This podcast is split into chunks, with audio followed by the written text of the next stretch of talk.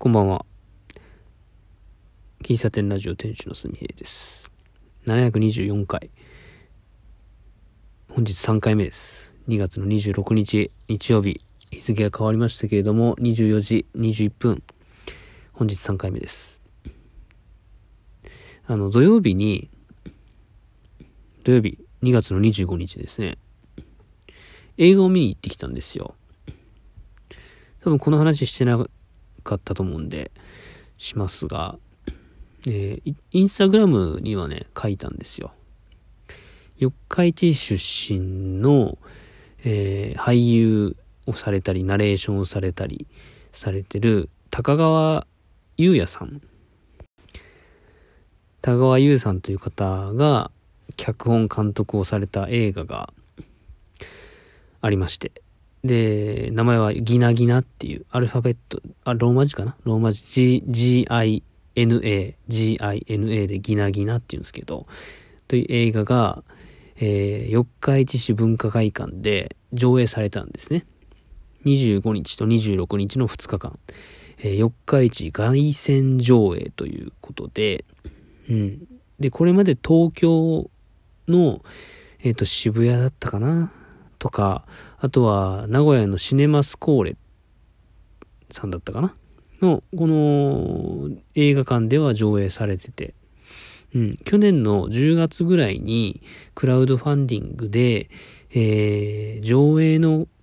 上映場所を増やすだったかな？うん。で、クラウドファンディングがあって、で、それの、それを支援したのがきっかけかな。そのうん、そのプロジェクトページを見たのがきっかけで、その映画があるっていうことを知ったの、知りましたし、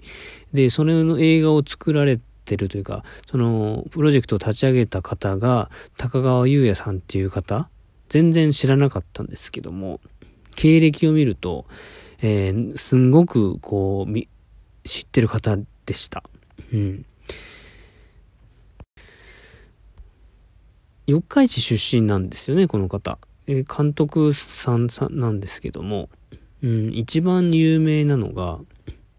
カンブリア宮殿かな？カンブリア宮殿。これ今、ツイッターのプロフィールを読んでるんですけど、か、か、えっ、ー、と、ナレーションで行くと、カンブリア宮殿、昼飯旅、サスケ、創刊劇場っていうのに携わられた、られている方なので、えー、めちゃめちゃ知ってるんですけど、俳優とか、なんかナレーターって、ナレーターの方って最初に、えー、ナレーター何々って下の方にちょろっと乗るけど、一瞬だけじゃないですか。まあだからなのかもしんないけど、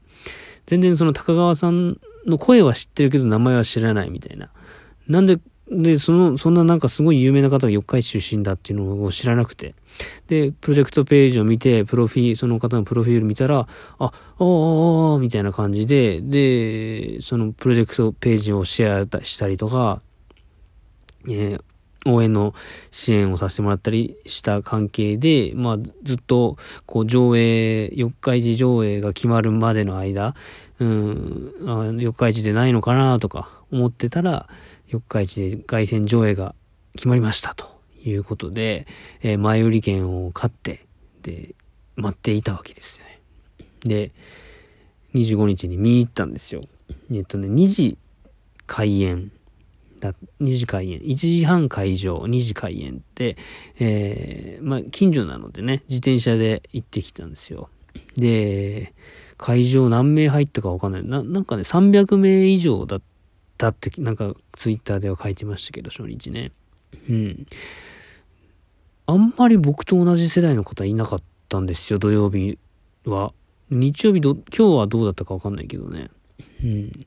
なんか結構ご年配、あ、ちょっと失礼になるかと、あれですけど、ご年配の方が多かったような気がしましたね。その高川さんの、まあ、同世代の方が来てたのかもしれないけどね。うん。四日市、今、いくつだかな？いくつだったかな？うん。で、僕ね、その映画のことを全然知らなくて、あの、概要とかストーリーとか全然もう、全然頭に入れずに行ったんですよ。で、なんかコロナ禍で撮影をした、なんかコロナ、2020年だったかな？コロナ禍で、家の中、家でこうゴロゴロとこう悶々としてた時に、あ、映画作りたいなって思った、思って、で、えー、とね、国の、そういう文化、じ、文化施策の、なんか補助金を使って作ったらしいんですよ。で、俺何言おうとしたんだっけ？あ、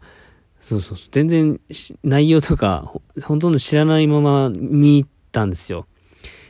もう、応援の気持ちだけでとりあえずもうインスタし、あの、イベントシェアとかしてたんで、で、見に行ったら、あのね、正直、全、全然とは言わんけど、なんか分かったようで分かってないって感じで、なんか後味こうすんごくね、余韻って言って、言ったらなんか聞こえはいいんだけど、なんかね、こう、うまく掴みきれなかったんですよ。うん。っていうのも、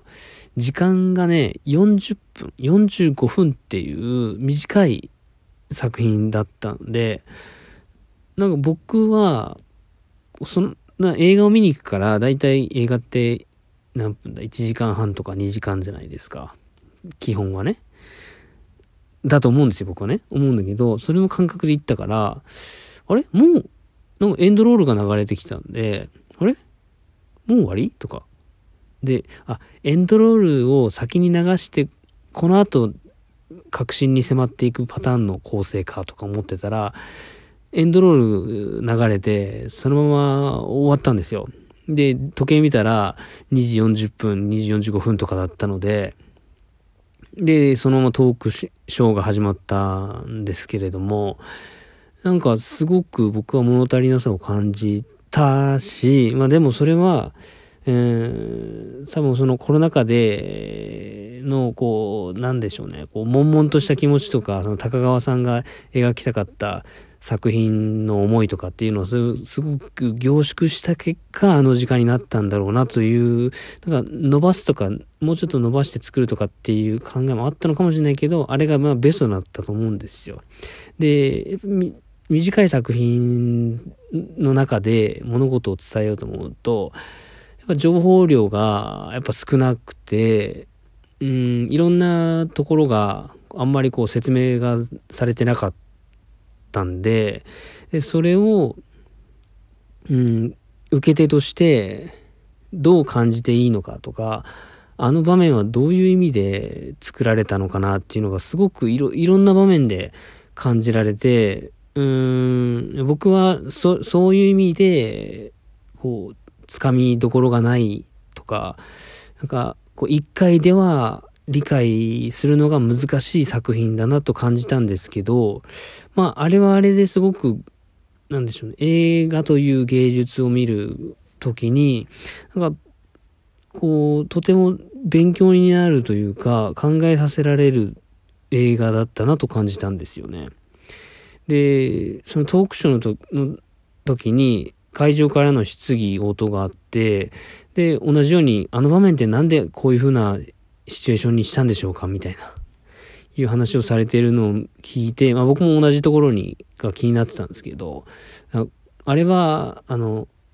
出演され、まあ、高高川さん演じる木村誠さんが、えっと、起きてほしくない悪夢を、えー、そう、想像して、あの、改造するシーンなんです、みたいな。だから起きてほしくない現実を頭の中で描いてたシーンなので、えー、ああいうふうなことが出てたんだと思います、みたいな。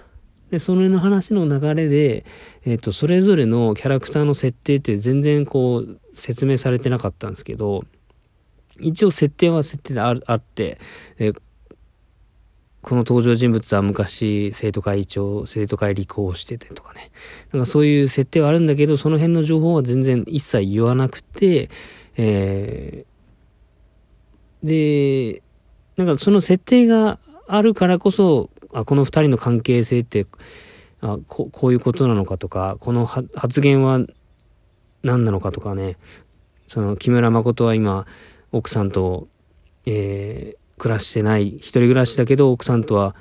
どういう仲なのかと、奥さん一切出てこなかったかしたから、なんかそういういろんなこう、バックグラウンドを想像するには、めちゃ、想像しがいのある作品というかね。そういう意味では、なんか映画クロートさん向けな気がしましたしね。とってもこう、考える頭をなんだろうな、こう、終わって、スッキリっていう感じじゃなかったので、痛快な映画ではない。まあ、作品のコンセプト、テーマ自体がそんなに明るいテーマではないからですけど、まあ、ただただ、なんか、面白い映画ではあったんで、見、見れてよかったなと思うし、えっ、ー、と、東京、名古屋、四日市とこう上映されたんですけど、まあ、全国の、まあ、他の単館の映画館でも上映してほしいなっていうのは正直な感想ですね。で、どんな風に感じたのかっていうのも、えー、知りたい。僕も知りたいし、で、僕ももう一回映画館で見、映画館で見、映画館で見たい。あれは。うん。なん、文化会館じゃなくて映画館でちゃんとした音響で見たかったなっていうのはありましたね。まあこれはちょっと愚痴になるけど、なんか登場されてる方のこう言葉がちょっと音声音、音響的に聞き取りづらいところが結構あって、なんかその辺がちょっと残念だったんですけど、これは文化会館でやったからだと僕は信じたい。映画館でやったらもっと多分鮮明に聞こえたんだろうと思いながら聞いてましたね。まあ、そんな映画をね、見てきました。映画ギナギナ。うん。あの、ホームページとかあったり、YouTube でも紹介動画上がってるので、もし気になる方は見てみてください。以上、感想でした。最後までお聴きいただきありがとうございました。ではまた。